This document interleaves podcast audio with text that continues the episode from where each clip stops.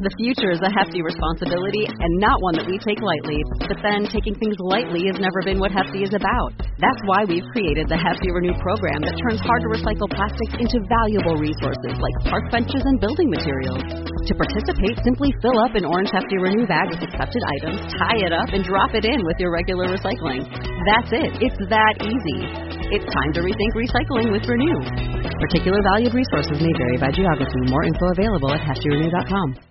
Star Wars 7x7, episode 1996. Today, there are lots of articles and opinions flying around about whether The Rise of Skywalker actually supports The Last Jedi or if it undermines The Last Jedi.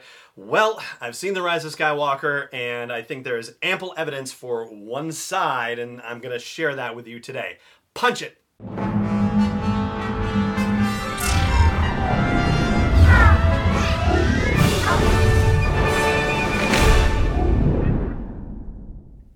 Hey, Rebel Rouser. I'm Allen Voivod, and this is Star Wars 7 by 7 Thank you so much for joining me for this episode. So, this is a spoiler filled episode for The Rise of Skywalker. If you have not seen the movie yet, then you'll want to hold this episode for a later date. But if you're okay with me talking about details of The Rise of Skywalker, well, then let's dig into it. So, particularly, one of the things that I've been seeing cited as evidence for the possibility that the rise of Skywalker actually undermines, refutes, otherwise walks back the Last Jedi is that scene where Rey tries to throw away her lightsaber and Luke's Force Ghost catches it and says, You should treat a Jedi's weapon with more respect. So, that is being suggested as a repudiation of the scene at the very beginning of The Last Jedi where Luke takes his Jedi weapon handed to him by Rey and goes doink and throws it over his shoulder. But Luke's arc in The Last Jedi is to learn that the choices that he made were not the right choices and for him to earn redemption. So he has actually learned as a result of The Last Jedi that he should have treated his Jedi weapon with more respect in the first place. So it actually supports what happened in The Last Jedi, at least as far as his whole story arc went. And what's more is that he tells Rey not to do the same thing that he did, which is what she's trying to do sit on Ahch-To and never go out in the galaxy again. Same thing. He's telling her, look, I was wrong.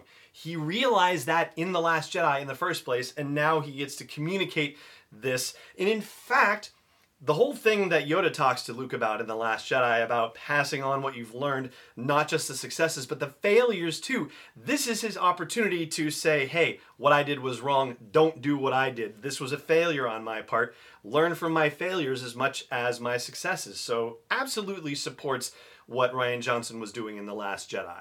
Then you have the matter of Supreme Leader Snoke. So, let's do a little quick thing before we get to Snoke and say that here on the podcast, we've talked about the fact that the sequel movies are not just doing the job of the original trilogy, they're actually doing the job of the original trilogy and the prequel trilogy. And in fact, The Force Awakens covers the first four movies from all three prequels through A New Hope in terms of their story beats, right? You had a Galactic Republic or a New Republic that was in place, and then it was wiped out, and then the bad guys came into power, and then they suffered a huge defeat of their giant planet killing starbase, right? Four movies previously, one movie now, okay? And what ends up happening in The Last Jedi is a bit of a change. So, in Return of the Jedi, that's when Darth Vader's boss gets killed. Emperor Palpatine gets killed. Yeah, I know. in Return of the Jedi. So we had to assume that Snoke was going to get killed at some point in the sequel movies. It just so happened that Rian Johnson made that happen in The Last Jedi instead of it happening in episode 9. And so here's where we circle back around to Snoke in The Last Jedi. I think one of the big complaints about him was the fact that we had invested so much theorizing and wondering about Snoke in the years in between The Force Awakens and The Last Jedi, only to have him summarily dispatched without any other backstory information about who he was or how he got so powerful. And so he was relatively quickly dismissed. And people thought, ah, oh, you know, there was so much more to him we should have known, and why was he just kicked to the curb like that? Well, it turns out in The Rise of Skywalker that he was just a clone that Palpatine created, basically, or some other kind of crazy creature thing, because there's that formaldehyde tank with Snoke looking body parts hanging around in it. So yeah, still supports the notion that Snoke really wasn't that important to the overall arc, but that's what The Last Jedi basically said, because it wasn't really about Snoke, it's about Kylo Ren, just like the original trilogy was about Darth Vader. All right, I'm going to take a quick break and then we're going to talk about one other. There's more to talk about, but there's one other I want to talk about today because a fourth one is going to require a whole episode of its own. So stay tuned.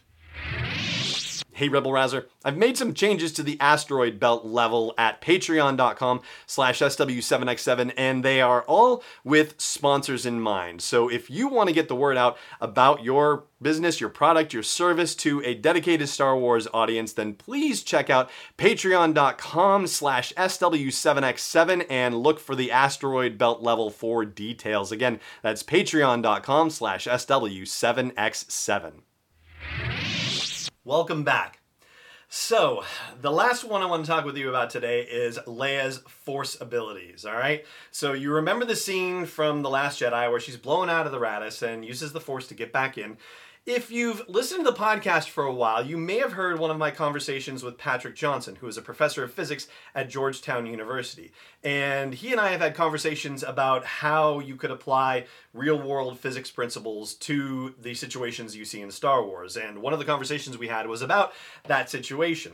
Patrick theorized that one possibility for her being able to survive in space long enough to get back on the ship was that she might have been able to use the force to gather the air molecules that were also blown out of the Raddus, to gather that around her like a bubble to be able to help her survive long enough to get back on the ship.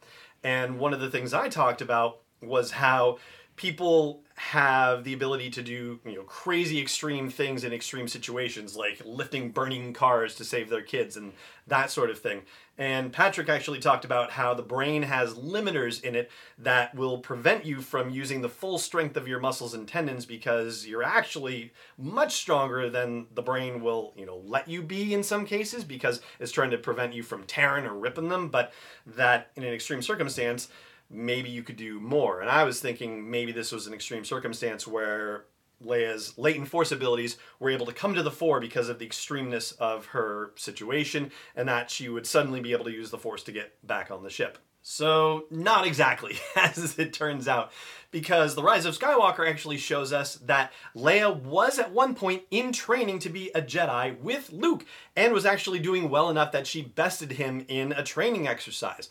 But, and this part went by me a little fast, and so I'm really looking forward to seeing the movie again so that I can pay a little closer attention when I know this is coming not that I wasn't paying close attention, it was just, you know, a lot to take in. But that whole bit about how she saw something in her future and that she decided to give up her Jedi training as a result.